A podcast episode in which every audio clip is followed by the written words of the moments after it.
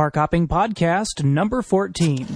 Another crappy podcast production. Hi there, this is Allen of DisneyFans.com, and this is the Park Hopping Podcast, the podcast that proves beyond a shadow of a doubt that yes, anyone can have their own podcast. Welcome to show number 14 entitled Cheating Fast Pass. Of course, I'm not actually going to tell you how to cheat FastPass. It's more like a title to get people to listen to it. Now, I just got back from another Christmas visit to Disneyland and had a lot of fun, enjoyed the fireworks, the holiday decorations, and tried to upload some very crappily recorded uh, sort of pseudo live updates. So thank you for bearing with me over the awful audio there. And now back to a regular podcast with a regular topic. Today I'm going to be talking a little bit about the FastPass system that Disney has been using in the parks. Now, FastPass is a ride reservation system that originally they started testing at the Magic Kingdom at Space Mountain back in 1999. That's the Magic Kingdom in Florida. Now, to understand the way the system works, let's think about a restaurant that accepts reservations for dinner.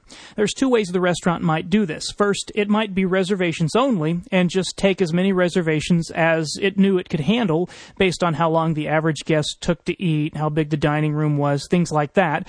Or second, it could have kind of a mix. It could accept reservations as they came in and let other people walk in and take the available slots. Well, Disney's Fast Pass system is a lot like the latter. So let's start by talking about how FastPass actually works. Now, at the various uh, machines that support FastPass, there's a little kiosk, and you insert your admission ticket, and it spits out a card that says you may return and ride this ride between, you know, 105 and 205. It's an hour window, and you can come back then and kind of bypass the line and and uh, be kind of first available. So it's just like reservations at a lot of restaurants. When you show up, it doesn't mean you get to sit down immediately, but you will get the next available table. So let's explain the uh, simple simple terms how the algorithm that Disney's FastPass uses works. Let's assume we have a ride that handles a thousand people per hour. In a day when the park is open from noon to 10 p.m., that's just to make an even 10 hours, it's just an example, well, we have 10,000 people that can ride that attraction. Now, for the first hour of the day and hours during parades, fireworks, meal times, and the ending hours, there's going to be less people wanting to ride that ride, so the lines will be shorter. But during peak hours, perhaps the main hour of the day, maybe there's 3,000 people that want to ride that, meaning folks during that time will be waiting in line up to three hours, but the folks that showed up early in the morning don't have any wait because they're the first person to get there. Now, something like this happens quite often at Walt Disney World at the Magic Kingdom for rides like Splash Mountain or Big Thunder Mountain, where you can routinely see lines two, maybe even three hours long in August, especially you know a water ride like Splash uh, Mountain in a hot, hot summer August day. So, the idea behind Disney's Fast Pass is to optimize the ride's line and spread the riders out so they are distributed more from open to close kind of equally rather than clumping everyone together mostly during the peak hours. So, just like a restaurant that mixes in standby guests with reservation holders, FastPass allows standby riders to take up any slots not being used by the FastPass reservation holders. Okay, now that we've oversimplified that, let's take a perfect world example of the FastPass system at work. Now, in this example, we're going to be taking that ride um, that has a capacity of, say, a thousand riders per hour, like I mentioned um, above. And we're going to set aside 10% or 100 riders per hour for FastPass. That means the FastPass machines are going to distribute 100 tickets per hour for each of the 10 hours the park is open. Now, this reduces the standby ride capacity to 9,000 riders per day, with the 1,000 FastPass riders spread out from open to close. Those 1,000 riders are allocated using a sliding window of time. Now, the FastPass machines split the hour up into five minute increments. So, if the hour is split up into five minute chunks, that's 12 chunks per hour, each of the five minutes can handle about eight riders. Now, this is kind of funky math, you know, don't get me for rounding errors. Um, where these are just simple numbers for a simple example, mostly because math makes my brain hurt. Okay, so at noon when the park opens, when there's no one in line, if you walked right up to the fast pass machine, it might give you a return time of 1205 to 105. If seven more people could get tickets in that same five minute time frame, we'd all have the same return time. Now, during the next five minutes, eight more tickets could be issued between 1210 and 110. So far, so simple. Actually, it's too simple.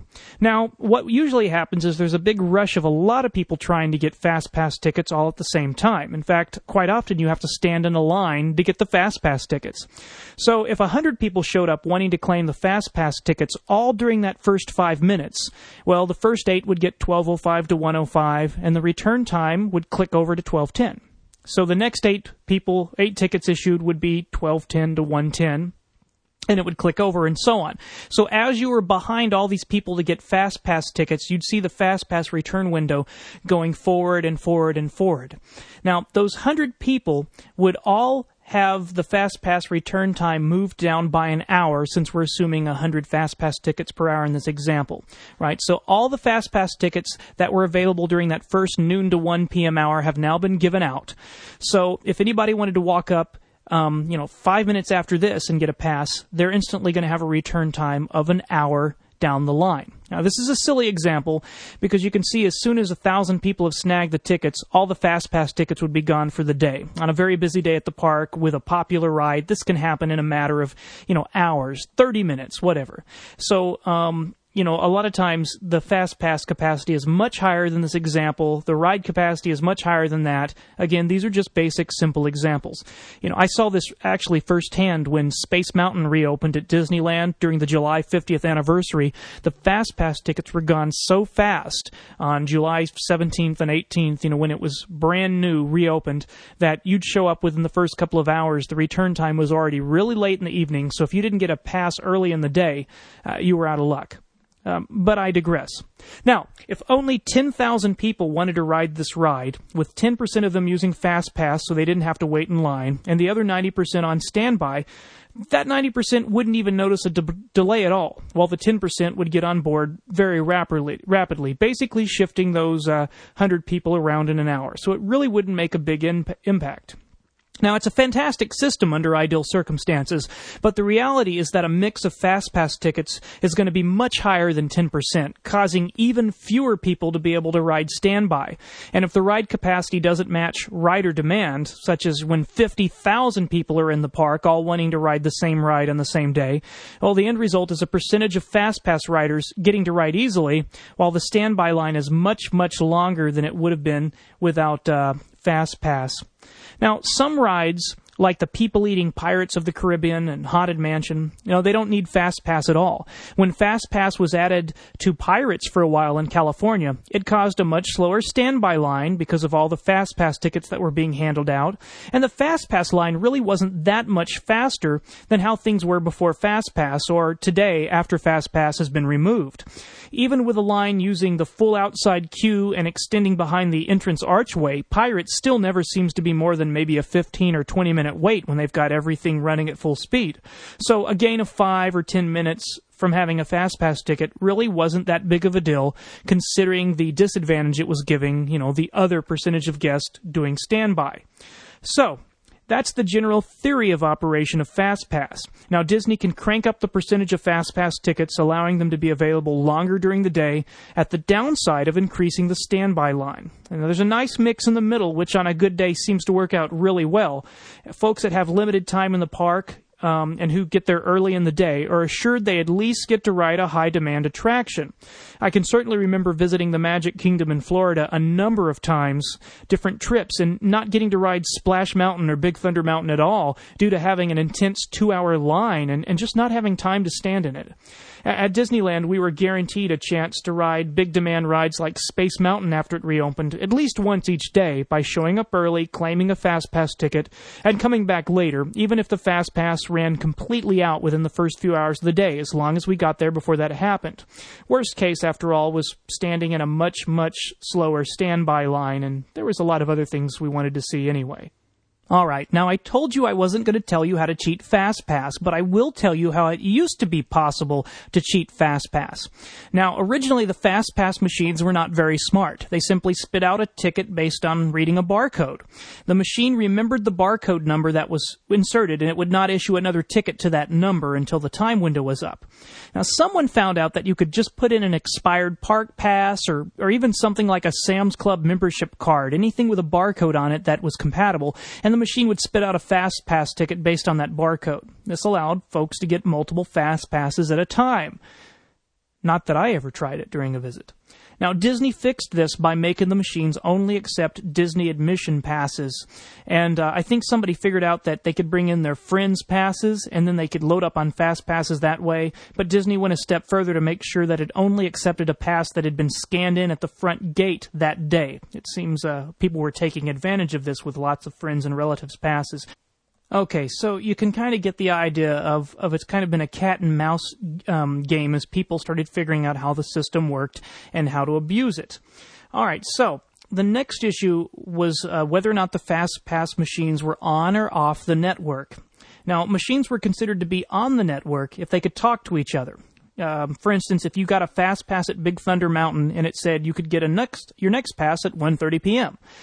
And if the Haunted Mansion machine knew that you were holding a Big Thunder Pass, it would prevent you from getting one there at the same time. So they could talk to each other, and it was like one global system, so you could only have one Fast Pass at a time the way it was designed.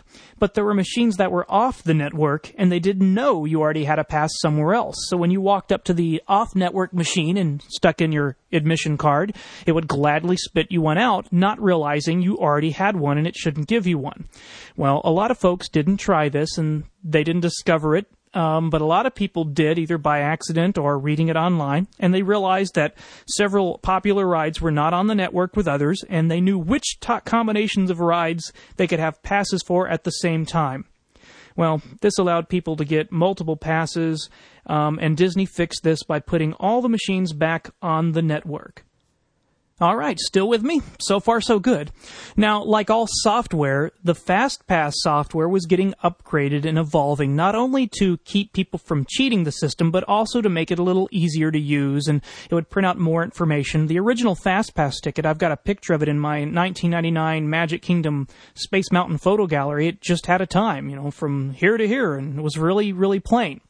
Well, the original software was pretty simple. It would spit out a card with a return time, and you were not allowed to get another pass until that return time was reached.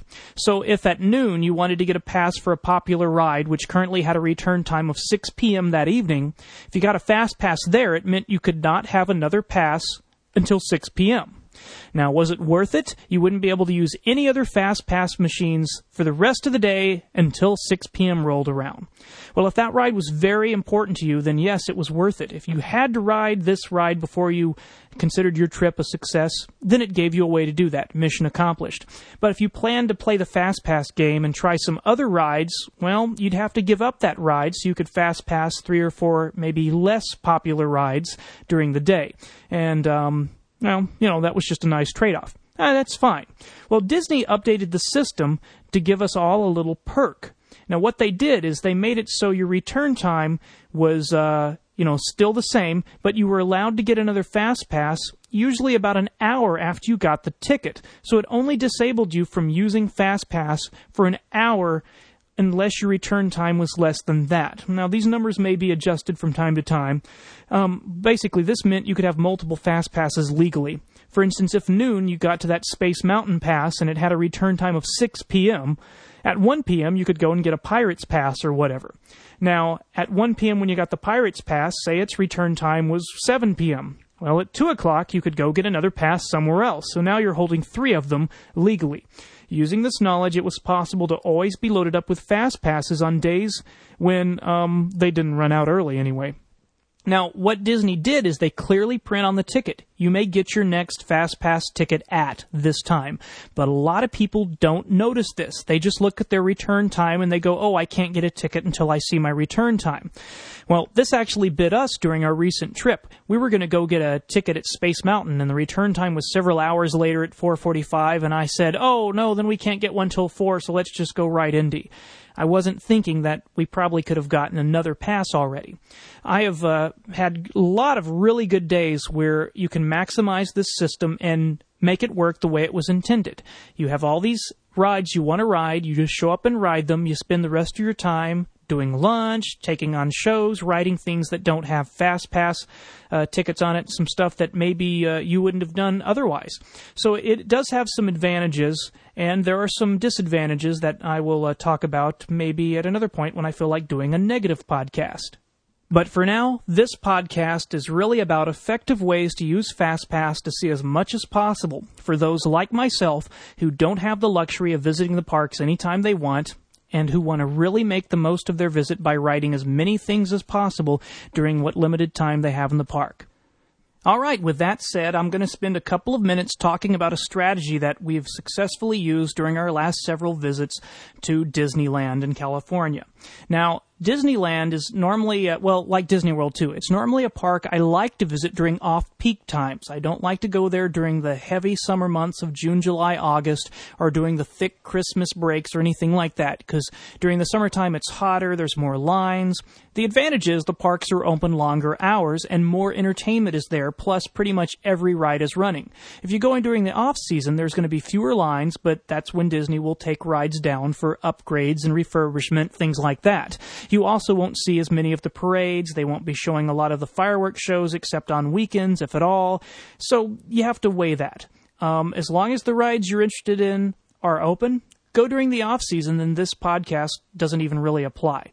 But the last three to four five. Wow. The last five trips I've made, three of them have been during the Christmas season, and two of them have been during the summer. One in August and one in July over the 50th anniversary weekend. So crowds were very, very heavy this last July, and it did make it difficult to see some things. So here's a couple of simple strategies that I've been using to maximize what little time I had during the park and prevent standing in lines all day. The first thing to know is the first hour of the park is the most important time to be at the park as far as riding the really popular rides. Do not sleep in. Show up to the park half an hour or an hour earlier. Actually, in off-peak times when the park is opening at 9 or 10, show up about an hour before. And this is specific to Disneyland. Your mileage will vary at Disney World. Because at Disneyland, they'll often open up Main Street half an hour to an hour before the park opens you can catch the Opera House, grab you some breakfast, or just get some coffee and then wait at the end for the rope drop, and then be the first ones into the park. Now, during um, peak times when the park's opening at 7 a.m., 8 a.m., 6 a.m., whatever it happens to be, they're probably not going to be letting people in. Now, the caveat to this is if they are doing early entry, people who buy certain passes or stay at the hotels are allowed into the park earlier. So if you show up to the park at 9 a.m., when it's supposed to open, but they've already been letting guests in for the last hour. Chances are there's already going to be lines at the popular attractions based on thousands of people using early entry.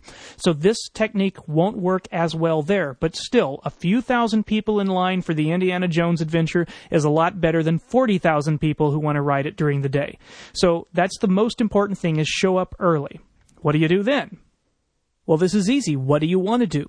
Now, I always consider the Fantasyland rides kind of a must do, at least once on my trip. In the case of Peter Pan's Flight, it always has a long line throughout the entire day, followed by Alice in Wonderland, then Mr. Toad, and then Snow White and Pinocchio, things like that.